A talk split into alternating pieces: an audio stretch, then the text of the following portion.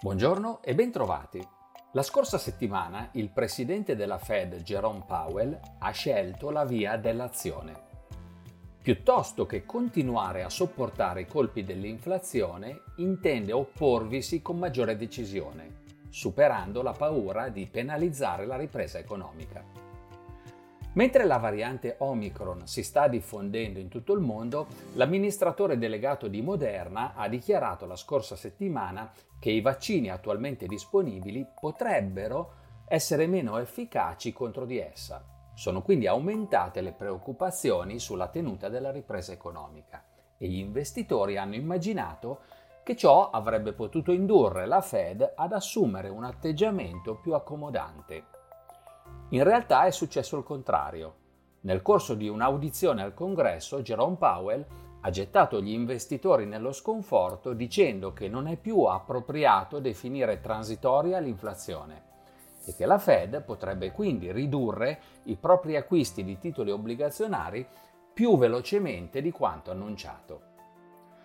Anche se nel mese di novembre sono stati creati meno posti di lavoro rispetto ad ottobre, il tasso di disoccupazione negli Stati Uniti è sceso dal 4,6% al 4,2%, il minimo da 21 mesi.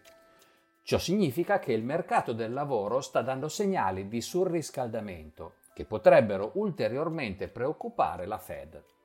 Per questo motivo i mercati hanno reagito negativamente alla pubblicazione del dato. In area euro l'inflazione preliminare di novembre ha toccato il 4,9%, il massimo da 25 anni, trascinata dai costi dell'energia. Nel frattempo non cessano le tensioni geopolitiche. Aerei militari cinesi hanno ancora una volta attraversato lo spazio aereo di Taiwan, mentre Didi, la cosiddetta Uber cinese, ha dovuto cedere alle pressioni delle autorità e si appresta a lasciare la borsa di New York, dove era approdata solo cinque mesi fa. In questo contesto, i principali listini azionari sono stati molto volatili e hanno chiuso la settimana con variazioni negative. L'indice Standard Poor's 500 è calato dell'1,2%, il Nasdaq del 2,6%, l'Eurostock 50 dello 0,2%, il Nikkei del 2,5%. In controtendenza il nostro MIB, che ha fatto segnare un più 0,3%, e i mercati emergenti, con il relativo indice MSI Emerging a più 0,1%. In calo anche il prezzo delle materie prime, con il petrolio Brent a meno 3,9%. Da sottolineare infine il calo di ben 12 punti base del rendimento dei titoli di Stato decennali americani. Per concludere, la prossima settimana il dato più rilevante sarà l'inflazione americana di novembre, mentre la Cina ci aggiornerà sull'andamento di importazioni, esportazioni e sull'inflazione. Potremo infine monitorare la produzione industriale in Germania e in Inghilterra nel mese di ottobre. Fa bene la Federal Reserve a non sottovalutare il rischio che l'inflazione sia più persistente del previsto anche perché la ripresa economica è in grado di sopportare una certa dose di inasprimento della politica monetaria. La variante Omicron ha portato incognite e volatilità che probabilmente ci accompagneranno per un po', quindi gli investitori dovranno fare del proprio meglio in questo frangente.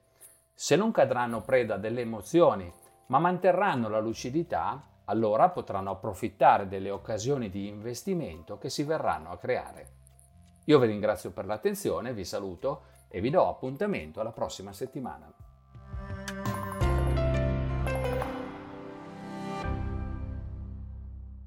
Presente registrazione audio ha finalità meramente informative. Le informazioni in essa contenute non rappresentano un'offerta di acquisto o vendita di prodotti finanziari, una raccomandazione di investimento e non sono da intendere come ricerca in materia di investimenti o analisi finanziaria. Le opinioni espresse riflettono il giudizio di Amundi al momento della loro diffusione e sono suscettibili di variazioni in qualunque momento, senza che da ciò derivi un obbligo di comunicazione in capo ad Amundi. Non si garantisce l'idoneità a qualsiasi scopo di investimento delle informazioni fornite, le quali non devono essere utilizzate come unica base per assumere decisioni di investimento. Eventuali dati riferiti a performance passate non sono un indicatore attendibile di performance attuali o future.